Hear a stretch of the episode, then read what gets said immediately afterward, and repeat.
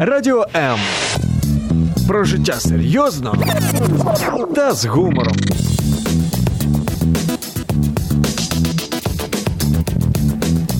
Радіо М.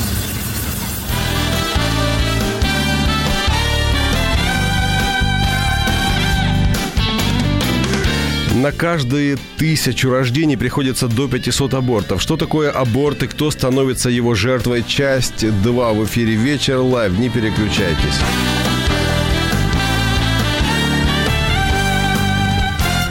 По данным Всемирной организации здравоохранения, ежегодное количество хирургических абортов в мире превышает 55 миллионов. На каждые тысячу рождений приходится до 500 абортов. Каждая четвертая, прервав первую беременность хирургическим путем, становится бесплодной. Меня зовут Евгений Гольцов. Добрый вечер. Мои гости – врач-акушер, гинеколог Виктория Бугро. Виктория, добрый вечер. Так, я вам включу микрофон, и это уже я Добрый не вечер. Резидент кабинета экспертов, председатель фонда «За достоинство человека» Гения Самборская. Добрый вечер. Вітаю вас. Магистр богословия, пастор церкви Сергей Накул. Сергей, здравствуйте. Добрый вечер. Это вторая часть нашего эфира об абортах. В первом мы очень подробно говорили о том, что же такое аборт. Мы рассмотрели и медицинские термины, и рассмотрели действительно, ну, скажем, де- детализировали какие-то моменты. И сейчас мы э, движемся дальше. Я хотел бы, чтобы мы поговорили об отношении к аборту. Мы говорим о психическом, психологическом состоянии женщины. Мы, например, Виктория говорила о том, что говорить э, ребенок – это то, что ранит женщину, говорить то, что это убийство, это ранит, это чувство вины и так далее. Но давайте как раз сейчас и поговорим о том, что нужно говорить, какое чувство нужно доносить, э, что нужно действительно испытывать. Ведь, ну, если кто-то в кого-то стрелял и он упал, то это он упал не просто потому, что ветер подул, а потому что пуля в него попала. Об отношению к аборту.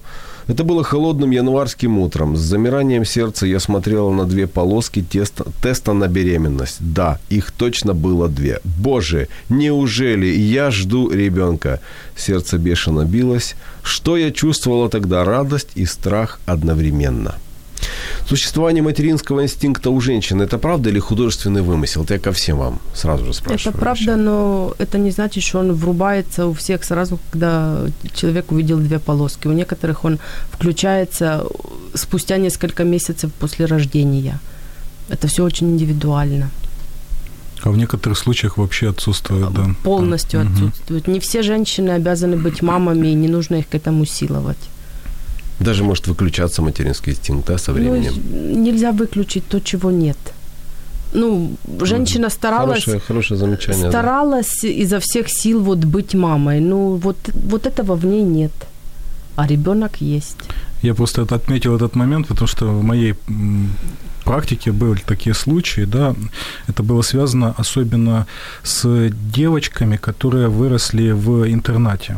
Да, вот, м, возможно, Виктория также об этом знает, но это то, что я знаю вот из своего опыта, из практики пасторской деятельности. Материнського інстинкту може й не бути, але потім ця жінка е, безмежно щаслива від того, що вона вже має цю дитину, яку народила, яка е, є у неї. Ну, не кожна жінка безмежно щаслива, інакше б їх би не викидали з восьмого поверху. Ну, правда. Ну, ми не будемо говорити про ті такі, знаєте, випадки, коли Евгений, мы будем говорить про, про все. Вот Ну, мы честно говорим про про все, все. Раз мы говорим о том, как осуществляется аборт, мы об этом говорили, то будем говорить и о психическом или психологическом состоянии женщины, о том, что, кто на нее влияет. Мой вопрос э, следующий. Э, есть ли правильная реакция на беременность? Нет. Ну, все же люди разные. У кого-то это шок, у кого-то это радость, у кого-то это опустошенность. Нужно пережить первую реакцию, дождаться второй. И вот когда наступает то время, когда уже первый шок пережит, очень важно, кто находится вокруг тебя. Навіть якщо жінка очікує цю вагітність, і вона дуже в неї е, очікувана ця вагітність, то перші почуття може бути якась тривога, якісь занепокоєння, то по-різному проявляється в залежності від емоційного стану жінки, від психіки жінки. А від с чем нервової тревога системи. может быть связана? Ну тому що це вагітність, це такий певний п- етап життя, і відповідно міняється. Ну, я ведь я как мужчина э, даже не знаю, как правильно об этом спросить. Ну, як організм жінки буде реагувати на ті зміни, які відбуваються. І, м, можливо, це викликає навіть в деяких жінок таку тривогу.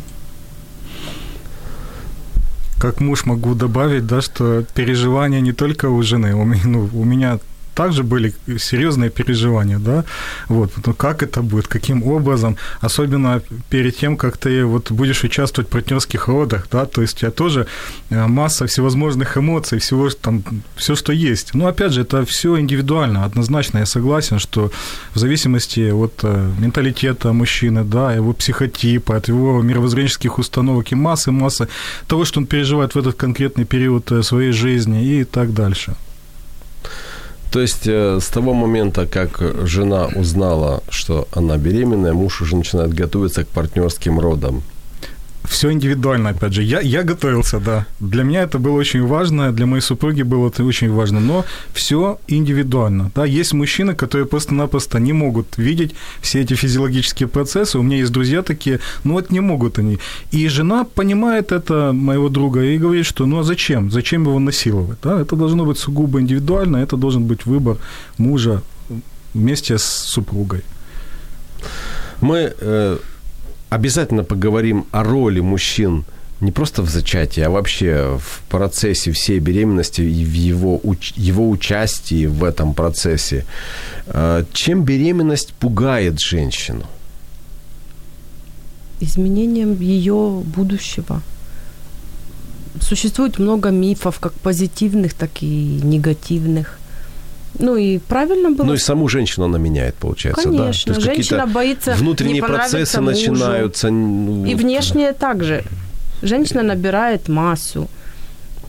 Все женщины боятся, что они ее больше никогда не сбросят, эту массу. То есть э, отношение к собственному телу как к объекту сексуальному там со стороны своего мужа. Это все очень тонкие такие моменты. И действительно, э, смена гормонального статуса влияет на эмоциональный фон. То есть то, на что бы она не отреагировала, не будучи беременной, ее может расстраивать и повергать в глубокую депрессию, когда она беременна. Но опять-таки это очень индивидуально, не всех. Есть беременные женщины, которые наоборот э, в силу своей беременности становятся очень легкомысленными. Вот прям, ну, очень легкомысленными. Когда, наоборот, хочется сказать, что давайте чуть-чуть потише. У которых возникает желание съездить на лыжи в Буковель или еще что-нибудь. Вот. Поэтому все, все люди До этого разные. не было, а тут вдруг возникло. Да. Поэтому, А э, если это не первая беременность, то женщина уже по-другому к ней относится? как правило, да. То есть она уже какие-то вещи, ну, может прогнозировать. Спокойнее, по крайней Понимает, мере. ага, это было, это пройдет, это мы уже знаем.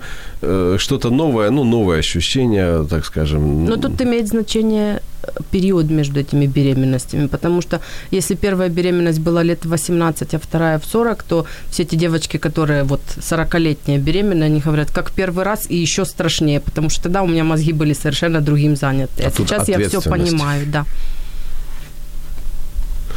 Э, Вы, наверное, не хотите ничем делиться. Я знаю, что, Геня, вы же сколько, сколько у вас... э, Ми з чоловіком маємо четверо дітей, ну, три вот сина і видите, доньку. я думаю, что могли бы что-то рассказать. Ну, наверное, Ну, по-різному, це по-різному. и, и четыре індивідуально, раза все так. разные, да? Ну так, звичайно, всі діти різні.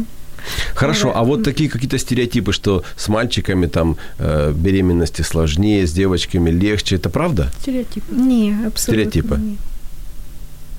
Зависит от мальчика, от девочки, от мамы и папы. Ну, и от того, где живешь и так далее, сколько зарабатываешь. Может ли женщина изменить свое отношение к беременности вот во время самой беременности? Может, причем раз 10. А, а в чем это э, проявляется, как, что на это влияет, что происходит. Это же уже психологические какие-то включаются ну, моменты. Включаются моменты психологические, включаются моменты социальные. На самом деле факторов очень много.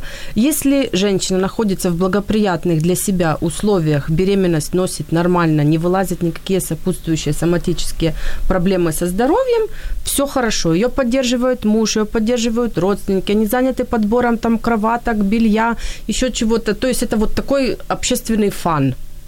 Но если это женщина, которая осталась одна, которую уболтали не делать аборт, сохранить, а она понимает вот в ее конкретном ситуации, ситуации, не говорю, что у всех, что, ага, там будет декрет, значит, будут меньше финансовые какие-то моменты. И вот есть какие-то моменты, которые вот сейчас ее объективно угнетают. Понятно, что чем ближе роды, тем она беспокойнее и тревожнее будет себя чувствовать. Поэтому огромное значение имеет окружение.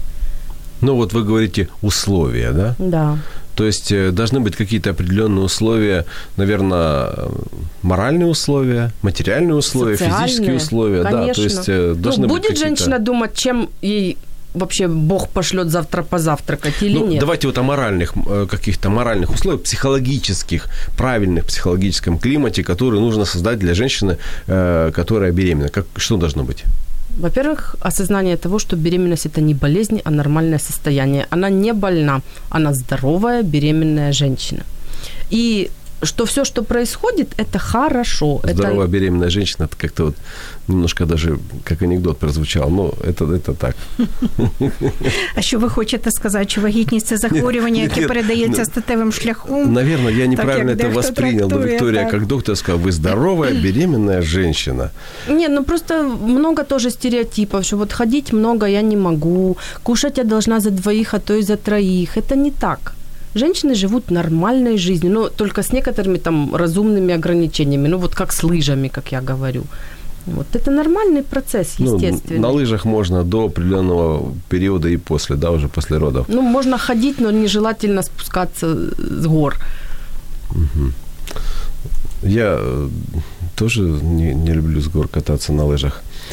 Роль мужчины – это тот момент, который ну, присутствует как минимум при рождении, при зачатии каждого ребенка, а дальше от роли мужчины зависит очень много э, в, протекании самой беременности и вообще э, в том, как женщина реагирует на беременность. Ну, например, может быть э, такая ситуация. Э, женщина пишет, это была моя первая беременность. С волнением и надеждой я ждала реакции мужа. Аборт. Таким было его однозначное решение. Иначе будешь воспитывать его одна. Или я, или ребенок. Ваши комментарии. Ну, слава богу, что это вылезло сейчас, а не в процессе, когда попозже. Ну, адекватная женщина отправит такого мужчину куда подальше и будет сама воспитывать ребенка. В большинстве случаев. Но опять же таки, если есть у нее внутренние силы, внутренние ресурсы, материальные ресурсы. Понятное дело, что это если эта девочка молоденькая, которая во всем зависит исключительно от конкретного мужчины, то она, скорее всего, будет думать про аборт, потому что она абсолютно беззащитна перед окружающей действительностью. Простите, но общество у нас сейчас такое, что у нас не подбирают поголовно беременных женщин и не обеспечивают их и их детей на всю жизнь. Поэтому, опять-таки, в зависимости от того, что это за женщина, какой ее социальный статус, какой ее возраст и какое, в принципе, какие у нее условия. Многие женщины действительно подвергаются, и я считаю, что это как элемент семейного, домашнего насилия, вот таким вещам. Она не хозяйка ни себе, ни своему будущему ребенку, потому что ее подводят вот к такому категорическому выбору. Ну, це моя точка зрення. На превеликий жаль, дуже часто ми бачимо те, що чоловік може штовхати дружину на аборт, так? І важливо відмітити, що, е, мабуть, ніколи жінка не піде на вбивство власної дитини, якщо отримує повну підтримку батька дитини. І тому тут е, теж потрібно цій жінці допомогти. Е, Ти вже є мама, я знову це повторюю, тому що, знаєте, нас призвик, е, п- призвичаїли до магазин для майбутніх мам, школа майбутніх мам, курси майбутніх мам. Це мається на увазі вагітних. А майбутня мама це та е, дівчинка, яка в майбутньому стане мамою, це та молода е, людина, яка ще не заміжня, ще не вагітна. Натомість ти вже є мама, ти вже маєш цю дитину, яка росте і розвивається в твоєму лоні. Це вона повинна усвідомити. І е, знаєте, хто, хто шукає, той знаходить. У нас на Україні є будинки підтримки для жінок. Я особисто знайома з такими людьми, які підтримують навіть на Хмельниччині за 5 років. Вони допомогли 72 жінки за 5 років. Там дуже хороші умови.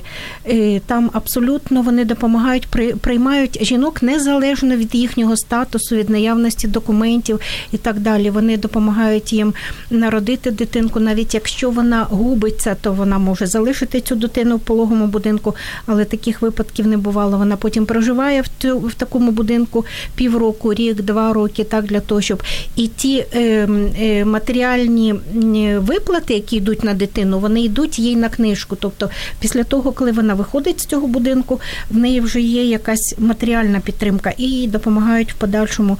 Якось вирішуються ці питання. Десь бабуся приймає, десь батьки схаменулись, десь чоловік уже е, розшукує, щоб забрати цією дитиною. Тобто, і такі будинки в нас є. І є і в е, Харківській області, є на Івано-Франківщині, є на Хмельниччині. Просто про це треба говорити. Вы очень хорошо заметили, что если у женщины есть поддержка мужчины, то ну, я с вами согласен. Наверняка это решающий фактор в том, чтобы э, женщина не соглашалась или не решалась на аборт. Что такое аборт и кто является его жертвой в эфире «Вечер live». Не переключайтесь.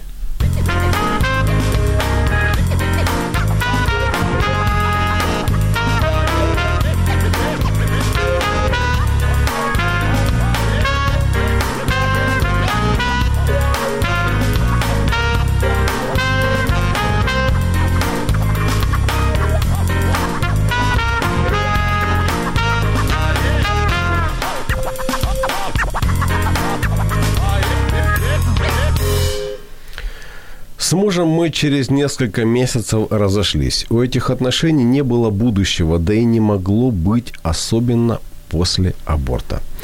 Вот аборт, он э, влияет э, на женщину, на ее психологическое состояние. И об этом я хотел бы сейчас поговорить.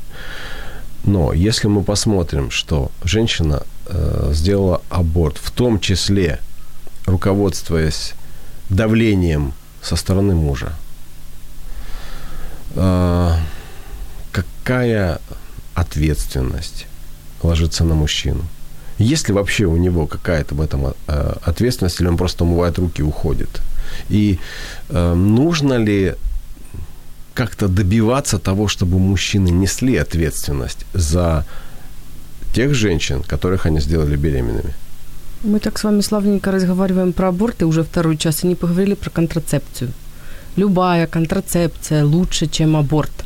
Правильное воспитание мамами своих мальчиков, возможно, убережет кого-то от аборта. И папами, кстати, тоже. И папами тоже. Вот, поэтому э, нам надо говорить о том, что родители, пожалуйста, разговаривайте со своими детьми о сексуальном здоровье, о сексуальном воспитании. Не бойтесь контрацепции, не бойтесь вы этих презервативов. Никто еще не сделал там ин- информация о том, что презерватив существует, не развратит вашего там 13-14-летнего ребенка. Вы даже себе не представляете, что они смотрят в своих смартфонах в школе. Но информация, полученная от вас, она будет адекватно воспринята и будет иметь правильный выхлоп. И вот если мы прошли последовательно все этапы, половое воспитание, информацию о видах, методах контрацепции, когда мы научили детей, подростков ответственному поведению, в том числе и сексуальному, тогда, возможно, уменьшится количество вот этих вот моментов. Я хочу сказать, что я уже не в одной программе говорю, но есть такая штука. Пациентки некоторые мне об этом говорили, что среди молодежи сейчас модно незаметно снять презерватив. В Штатах за это уже можно получить срок до трех лет, потому что это при- приравнивается чуть ли не к изнасилованию. Если сексуальный э, контакт был по взаимному согласию, но с условием, что только с презервативом. Вот эти все вещи, они складывают подоплеку, что, в принципе, аборта может и не быть, если мы будем правильно формировать отношение к ответственной сексуальной жизни наших детей. Знаєте, якби ми говорили про контрацепцію, про статеве виховання молоді, то нам би не вистачило ще двох годин. Це повинна бути окрема тема. І подивіться, але якщо ми подивимось навіть на анатомію, фізіологію, так для чого користуватися контрацепцією, якщо е, дуже чітко просто можна знати дні, коли жінка є плідна, а коли є неплідна. Е, Чоловік завжди плідний. Не будемо говорити про відхилення, про патологію, про якісь там захворювання. Чоловік завжди є плідний від періоду статевого дозрівання до кінця життя. Натомість і в нього під час еякуляції, під час статевого акту виходять е, мільйони сперматозоїдів. Натомість жінка в своєму житті плідна дуже короткий період часу. І в неї за менструальний цикл від менструації до менструації виходить одна єдина яйцеклітинка, яка живе всього-навсього 24 години. Календарний метод не працює. Е, Це не календарний метод. Календарний метод дійсно не працює. Ми не говоримо про методи. Але ця яйцеклітина живе 24 години. Через 24 години яйцеклітина гине, і наступна вийде тільки в наступному циклі. І зачаття дитини відбувається власне оці перші 12-18 годин після виходу яйцеклітини з яєчника. І сучасна наукова методика дає можливість розроблена, до речі, при королівській клініці акушерства і гінекології в Англії, Бірмінгемська модифікація, дає можливість кожній подружній парі, кожній жінці дуже чітко знати, ці дні є плідні. Найсприятливіші для зачаття дитини, а це є період абсолютно неплідний, і використовувати його в залежності для своїх планів. І для чого говорити про презервативи? Це окрема тема, і статеве виховання це окрема тема. А я але давайте повернемося до аборту про право на аборт. Я Нет, не нет, знаю, нет, чи право ви ще, на аборт ми ви ще ще, ви ще не попозже. торкнулися, тому що Е, ми як- переключились. Якщо ми зараз почнемо говорити про Нет, про статеве презервативы виховання, я как раз хотел спросить. Почему? Потому что э, люди по религиозным соображениям, во-первых, могут не пользоваться э, контрацептивами, противозачаточными средствами. И, во-вторых, вы только что Англию привели в качестве примера, так я вам скажу, что в Великобритании одна из самых острых проблем подростковой беременности – действительно подростковая беременность, они даже передачи запускали о том, как ребенку себя вести, когда 15 и 16-летние девочки рожают, и э, куда им потом с этим идти. Ну, я привела англійську клініку, королівську клініку акушерства і гінекології. Так, а якщо ми будемо говорити про е, то Україна е, в передових по ВІЛ-інфекції, так, якщо ми По будемо гепатитах. говорити, Так. і, і тут і презервативи не допомагають. Подивіться, У нас, знову есть, ж у нас таки. есть телефонный одну секунду, я сейчас... Добрый вечер, вы в эфире. Так, добрый вечер. Не пойму, технич- технический персонал пока ничего не может сделать, вроде подключен. Можна я А. включусь ненадовго? Возможно, возможно, у вас э, есть какой-то... Ну, перезвонить я не могу пока что вас подключить. Те, що стосується так званого природного методу, він підходить лише за умови піврічного регулярного спостереження за власним здоров'ям, і він підходить виключно для стабільних пар. Але, на жаль, реалії такі, що жінка може завагітніти від випадкового партнера за один раз. Ну тому презервативи це незамінна на сьогоднішній день штука, тому що ну не всі ведуть пуританський спосіб життя. Погодьтесь Абсолютно зі не погоджуюсь, тому що наукова методика підходить, яка сучасна наукова методика підходить для жінок з нерегулярними циклами е, при будь-якій ситуації, при, на, при будь-якому віці. Це сучасна наукова методика. Не Той самий, вона. Жінка Ми- до ми- мене приходить і говорить, що от в мене буде овуляція за кілька днів. Я дивлюсь її на УЗД, і я вже бачу домінантний фолікул, який буквально сьогодні Де жінка навчалася питання, але Україна посилала наших лікарів, навіть з НІІПАГу посилала лікарів безпосередньо в Англію, щоб вони вивчали цю методику. І тут проводили курси для провідних наших е, з кожної області був головний акушер-гінеколог, і їхня точка зору була, що це е, що ця методика повинна бути пріоритетною, навіть з огляду на нашу екологію. Якщо ми будемо говорити про презервативи, не секрет, що там написано, що він не захищає на всі 100% ні від венеричних захворювань, ні від вагітності. І для чого користуватися презерва- Вы в эфире. презервативом? У щоб- нас, у, нас, у нас есть сейчас э, э, слушатель в эфире. Добрый вечер, вы в эфире. Ну, технически что-то у нас не получается вас подключить.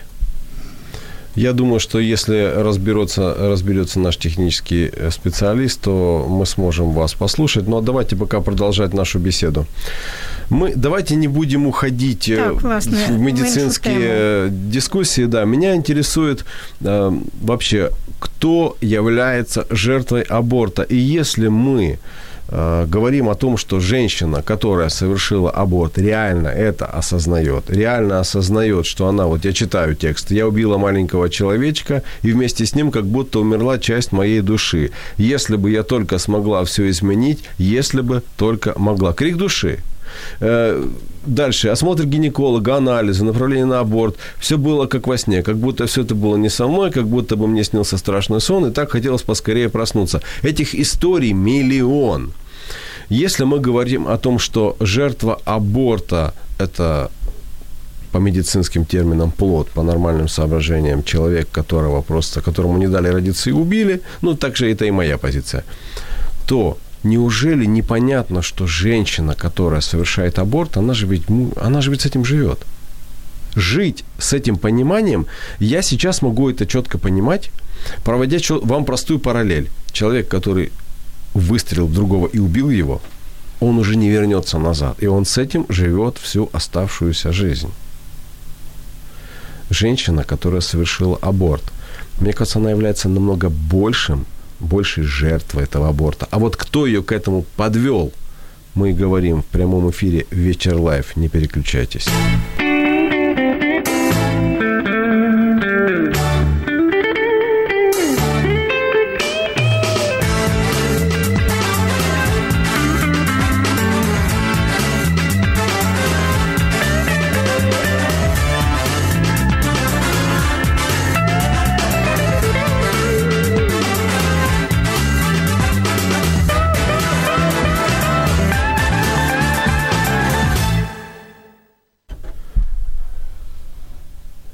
Меня зовут Евгений Гольцов, это «Вечер live». Мы говорим о том, что такое аборт и кто является его жертвой. Мои гости – это врач-акушер-гинеколог Виктория Бугро, резидент кабинета экспертов, председатель фонда «За достоинство человека» Геня Самборская и магистр богословия, пастор церкви Сергей Накул.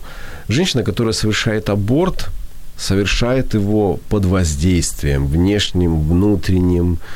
Э, Я не думаю, что женщина э, беременеет для того, чтобы делать аборт. Ну, я так думаю, это правда. Люди специально не беременеют для того, чтобы идти потом делать аборт.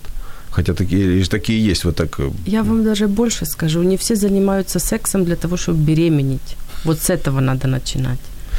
Но мы, мы, мы говорим о том, что вы хорошо сказали о том, что нужно пользоваться э, контрацепцию использовать, нужно иметь в этом ответственность. И, конечно, молодежь, которая, к сожалению, сейчас, э, ну, скажем так, э, воспитывается в разжигании похоти и воспитывается на фильмах, которые, в принципе, э, толкают пробовать и так далее. Ну, у них э, ни жизненного опыта, ни какого-то наставничества не хватает для того, чтобы их в этом учили. И не загоним, к сожалению, мы не, или к счастью, мы не загоним их по клеткам и не рассадим до тех пор, что вы пока, мол, не женитесь и так далее. Это жизнь, и нужно реально смотреть на эту жизнь.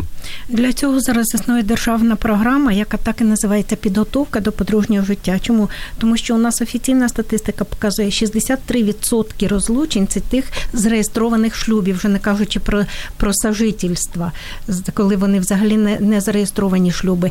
І е, коли побачили, що така катастрофічна ситуація, то затвердили е, Кабінет міністрів, Верховна Рада затвердила державну програму, яка так і називається підготовка до подружнього життя. До цього теж треба готуватися.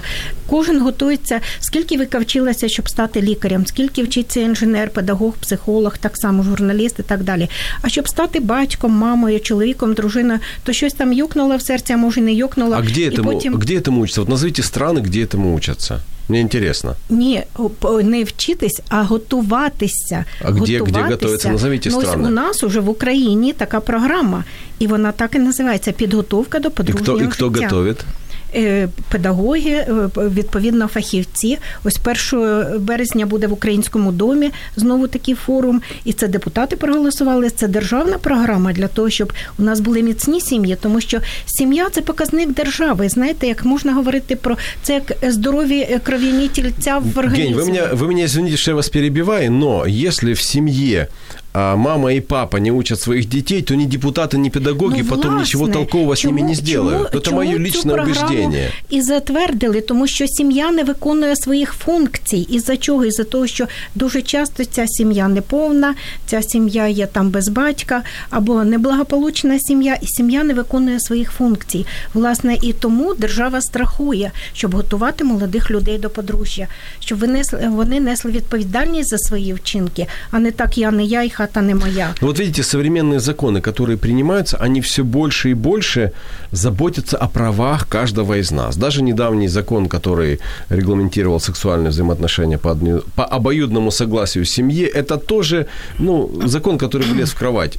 Но давайте вернемся к закону, который подписал губернатор штата Нью-Йорк Эндрю Куомо, э, снимающий всякие ограничения на аборты. Закон, который позволяет убивать ребенка в утробе матери на протяжении всех 9 месяцев беременности. Давайте поговорим об отношении к аборту э, в свете прав человека. Вот право выбора, мое тело, как они еще это называют? Моє тіло, моє діло. Да. Что это такое? Дивіться, якщо говорять, що моє тіло, моє діло, ну це не є тіло жінки. Так? Хіба твоє е, е, жінка, хіба твоє тіло має чотири ноги, чотири руки, дві голови, два серця. Це не є тіло жінки, тому що ти жінка, а ти носиш хлопчика, наприклад, з іншою групою крові, інша стать. Хіба батько ви е, це тільки місце перебування дитини тимчасове. Хіба батько виганяє зі свого будинку, наприклад, свою дитину, тому що вона п- проживає в будинку батька. Якщо ми говоримо про право вибору, то що таке вибір? Вибір це наявність двох альтернатив, одні з яких ми повинні надати перевагу. І кожна жінка може вибирати, виходити і заміж, наприклад, чи не виходити. Так само, як чоловік, одружуватися чи не одружуватися. Ніхто силоміць нікого під вінець не веде. Так само подружня пара може вибирати е, планувати зачаття дитини, чи з огляду на якісь різні обставини відкласти зачаття дитини, але зачаття, а не тоді, коли вже зачаття відбулося, тоді вирішують, що робити з цією дитиною, дати можливість їй народитися чи ні.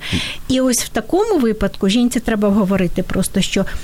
Вибирати у випадку вагітності вибору у жінки вже немає. Вона вже є мамою, вона вже має цю дитину, яка росте і розвивається в її. Вы знаете, лоні. мне кажется, вы заблуждаетесь в одном моменте э, вот фундаментальном. Вы считаете, что беременность, вы, во всяком случае, мы так говорим с вами, что беременность возникает только э, в результате, э, там, с- у супружеской пары, в результате их отношений. не тільки Но чому я если, такого не если сказала. я сейчас посмотрю, э, семейное, вообще супружество, институт супружества или ценность, сказать Так. правильно, супружества, э, просто он перестает существовать э, как что-то важное и ценное.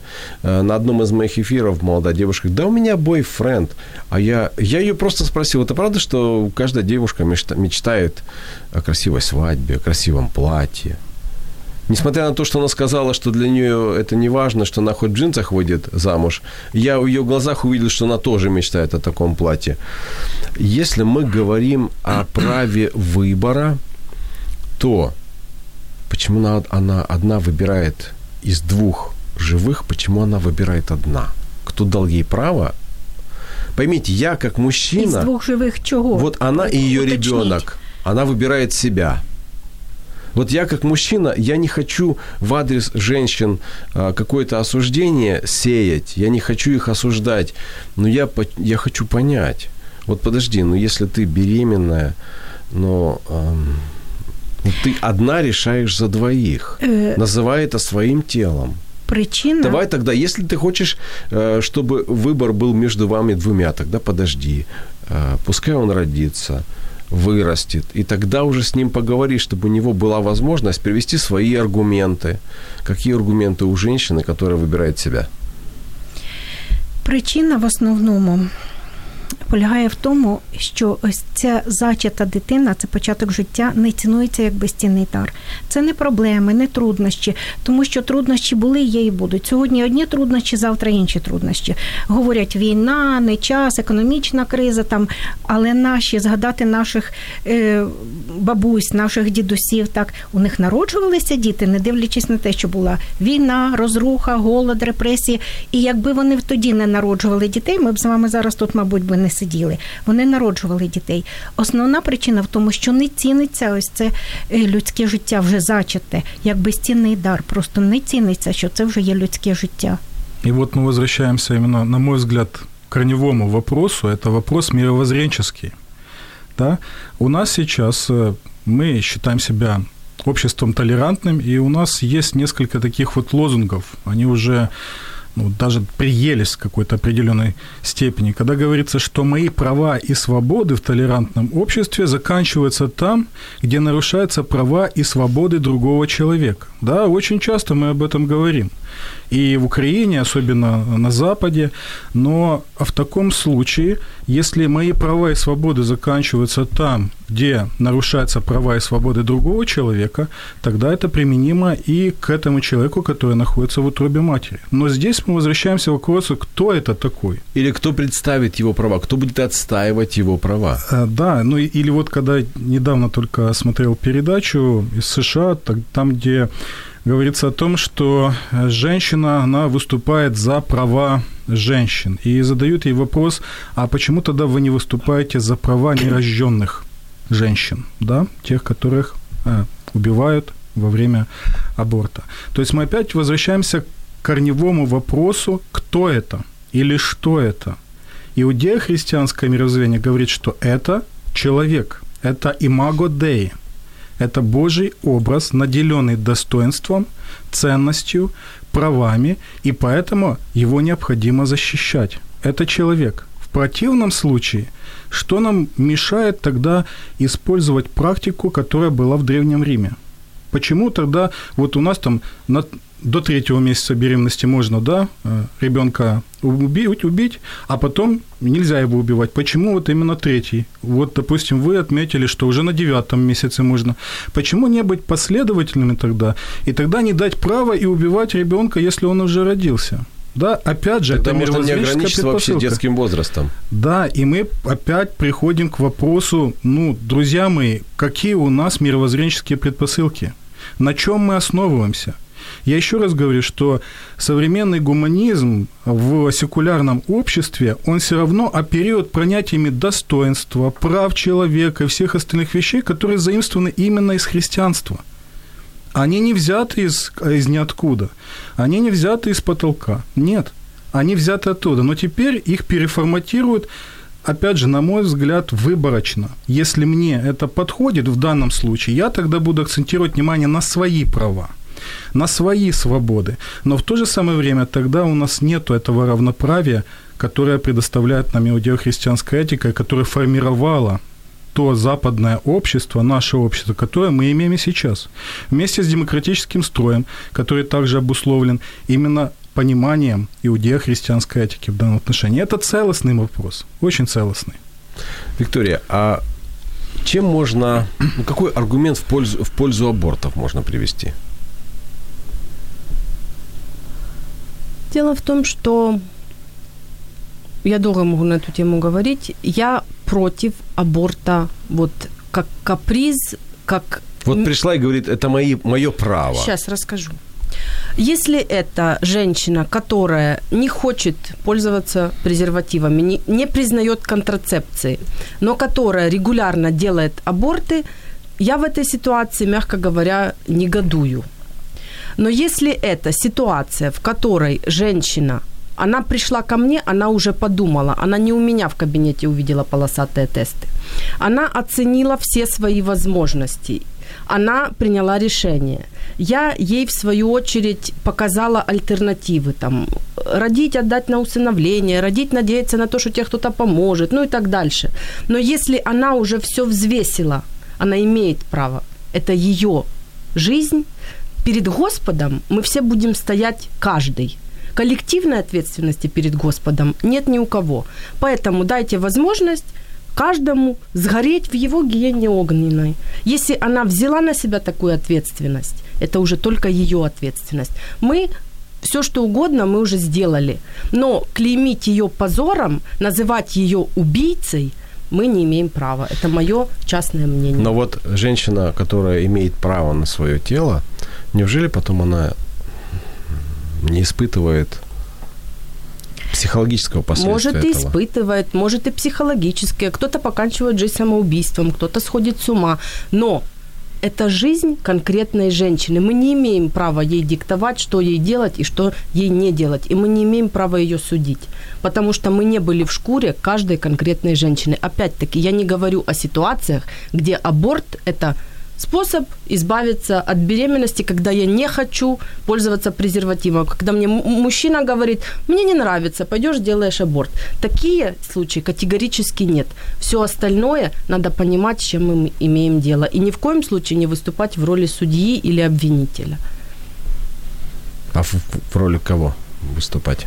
В роли человека, который может дать информацию – может посочувствовать, может поддержать и сделать так, чтобы жизнь этой женщины не была закончена вот прямо сейчас, на этом ее решении. Ну, видите, по статистике очень многие женщины прошли через аборты. Звичайно. И очень многие, я думаю, из тех, кто нас сегодня слушает и будет слушать, ну, у меня нет задач, задачи как-то вот осуждать их или чувство вины им посеять, чтобы оно их мучило, чтобы им сны снились и так далее. Но ведь они с этим живут. Ну, что им, так что им делать? Жертва. Що їм делать?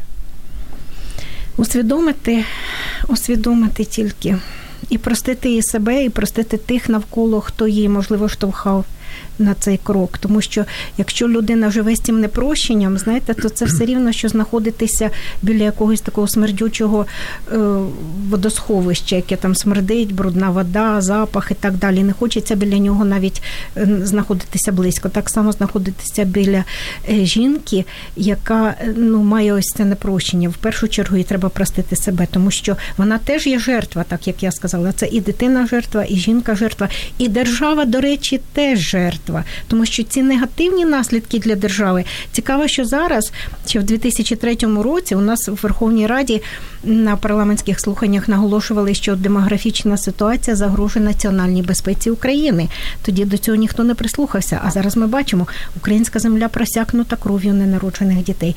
Нам багато кого не вистачає, в тому числі нам не вистачає захисників вітчизни. А звідки їм взятися, якщо ми просто знищували свій народ? Так і ось зараз наші провідні фахівці, той самий економіст Олександр Пасхавер, мені дуже подобається. Він е, сказав. Завдання номер один для України зараз, щоб вийти з тієї ситуації, в якій знаходиться Україна, завдання номер один це чисельність населення. І не шляхом запрошення гостей, а шляхом дітонародження. І знову ж таки, треба, щоб жінка усвідомлювала, що це вже є її дитина, це вже є початок людського життя. Ніхто не засуджує, ніхто не є суддею, ніхто не звинувачує, ніхто не обзиває її вбивцею, ні, ні лікарів, які тримають цю кюретку. Вони теж є жертвами, тому що батьки стоять в тіні, вони не бачать.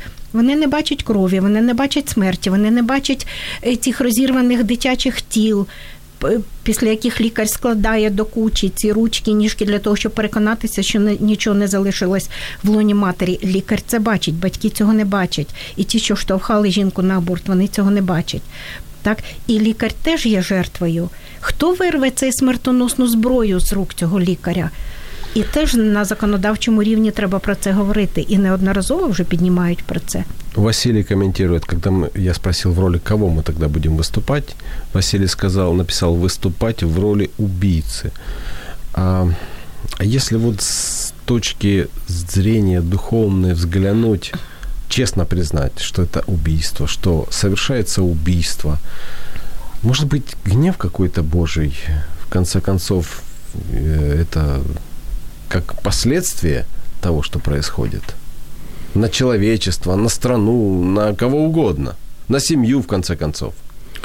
А, с точки зрения священных писаний, а, однозначно мы видим то, что наши действия, они ведут к определенным последствиям. И эти последствия не только в жизни отдельно взятого человека, но и семьи, и общества, и государства, и, конечно же, и наших всего, всего человечества в целом. То есть это то, что мы видим сейчас.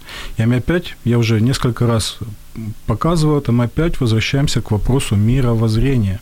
То, как мы рассматриваем окружающий мир, то, как мы формируем наш внутренний мир, наши взаимоотношения в семье, наши взаимоотношения в моей определенной социальной группе, в государстве, межгосударственные отношения, все это имеет огромное значение. Когда мы целостно подходим к этому, тогда мы можем уже решать более целостно все эти вопросы. А в отношении женщин, ну вот с пасторской точки зрения, из того опыта, который у меня есть, женщин, которые сделали аборт, э, признались в этом, и это их очень сильно терзает. То есть мы можем вспомнить случай, который произошел с Иисусом, когда он сидел возле храма и чертил что-то там э, на песке. И тут э, возмущенные такие вот мужики, там целая толпа притащила эту женщину, увлеченную в прелюбодеянии, и требует это Иисуса, да, чтобы нужно ж наказать мерзавку, вот что такое сделала. Упустим тот момент, что почему-то они не привели еще мужчину, да, тоже уже такой выбор такой был. Хотя по закону ветхозаветному нужно было двоих привести. Они мужика там в сторону отвели, такой выборочный подход был, а на женщину сосредоточили все внимание. И что делает Иисус? Он говорит этой женщине, иди и впредь не греши. Да, это же можно проецировать и на этот подход, да, что а, когда женщина испытывает вот это сожаление, она как э, уже было отмечено, не может сама себя простить, да, то в данном случае сам Иисус говорит, что иди и впредь не греши, что я тебя не осуждаю. То есть вот это очищение, этот катарсис, который дает Творец. Ми ще є свідками, що на е, проблему аборта дивляться з позиції якби акту віри або невіри. Якщо ти віруюча людина, то ти будеш засуджувати аборт. А якщо ти не віруюча людина, то йди спокійно роби і так далі. Але життя дане всім абсолютно незалежно, ти віруючий чи не віруючий. І захищати людське життя потрібно з позиції людяності. Людина захищає людське життя. І я згадую професора гінеколога Фіалковський, Володимир Фіалковський. Він е, це та людина, яка під час е, Другої світової війни був в Освенцимі. Він е, дивився смерті в обличчя, він е, знав ціну людського життя. Це польський професор-гінеколог. Він часто бував на Україні, виступав у нас на наукових конференціях. І от я знаю його історію. І коли він е, він вижив Освєнцими, коли він в соціалістичній Польщі аборти були дозволені, так як і в Радянському Союзі, і він сказав: Я не буду робити аборти. Натомість йому керівництво медичного закладу, ну добре, напиши пояснювальну записку. Ну так як і в нас, чуть-чуть об'яснительне. І він написав: Я не буду робити аборти, тому що я католик. А потім подумав. А якби я не був католиком, ну Польща католицька країна, а якби я не був католиком, я зміг би це робити порвав її і написав іншу. Я не буду робити аборти, тому що я віруючий. А потім подумав. А я, якби, я думаю, можна якби... я попробую закончить то, я зараз, то, що він сказав? Так. Наверное, он написав, тому що я чоловік. Власне. 5 з плюсом, розумієте? Я особисто з ним знайома, і це він мені особисто розповідав історію свого життя. Не дивлячись, він сказав: Я не буду робити, тому що я людина. І ми повинні незалежно там віруючи, не віруючи, до якої ти конфесії належиш, чи взагалі. Але ми повинні захищати людське життя з позиції віри, і ми допомагаємо. Знаєте, ось цей навіть науковий фільм, науково-документальний фільм. Е, біологія внутрішньоутробного розвитку. Він схвалений Міністерством освіти і науки. В кінці 2018 року засідала комісія. Це науковий фільм, рекомендований для перегляду в усіх навчальних закладах України, так для того, щоб діти цінували ось це людське життя. І ми так само говоримо і лікарям, що ви маєте право вибору, тому що є резолюція парламентської асамблеї е, Ради Європи в 2010 році, до якої теж були причетні наші депутати Верховної Ради, і вона чітко каже, що кожен лікар може відмовитися від того, що е, із-за своїх переконань совісті від аборту, від е, від евтаназії, від викидня. Ну це стосується всієї Європи. І тому у наших лікарів теж є вибір. І кожна людина робить свій вибір і несе за це відповідальність. Василий комментирует, немало примеров, когда женщина, сделавшая аборт, потом всю жизнь ненавидит доктора, который поддержал ее в нелепом решении, а потом еще и убил ее ребенка. Мне очень понравилось ваше заключение, вот э, слова этого доктора, который сказал, я не буду это делать, потому что я человек. И я действительно убежден в том, что все становятся жертвой аборта. И тот, кого абортируют, и тот, в чьем теле это происходит, и тот, кто этим занимается, тот, то есть доктор. І дуже велика роль грають засоби масової інформації, Женя. Це вже якби ваш ваш огород, так? Тому що подивіться, скільки ми чуємо, статеві партнери, партнер, там пара. А ми взагалі не згадуємо, що це подружжя, що це подружня близькість, що це тато і мама, що це виховання дітей. І навіть коли батьки, тато проявляє любов до своєї мами, навіть е, словами, так, мама е, відношення до батька. І це вже є статеве виховання дітей в сім'ї. Тому це така, знаєте, і важлива роль засобів масової інформації на превеликий жаль. Вы можете приводить любые аргументы в защиту аборта, но только не нужно прикрываться своими правами. Мои гости, врач-акушер-гинеколог Виктория Бугро, э, резидент кабинета экспертов, председатель фонда «За достоинство человека» Гения Самборска, магистр богословия, пастор церкви Сергей Накул. Я благодарю вас за сегодняшний эфир.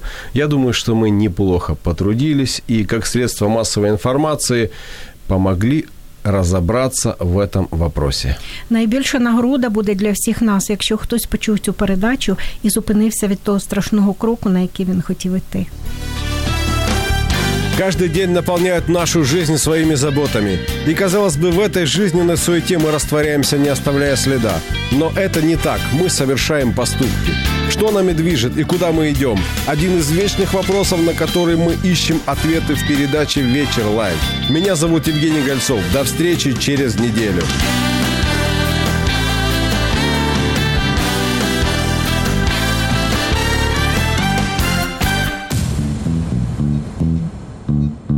Радіо М. Про життя серйозно та з гумором.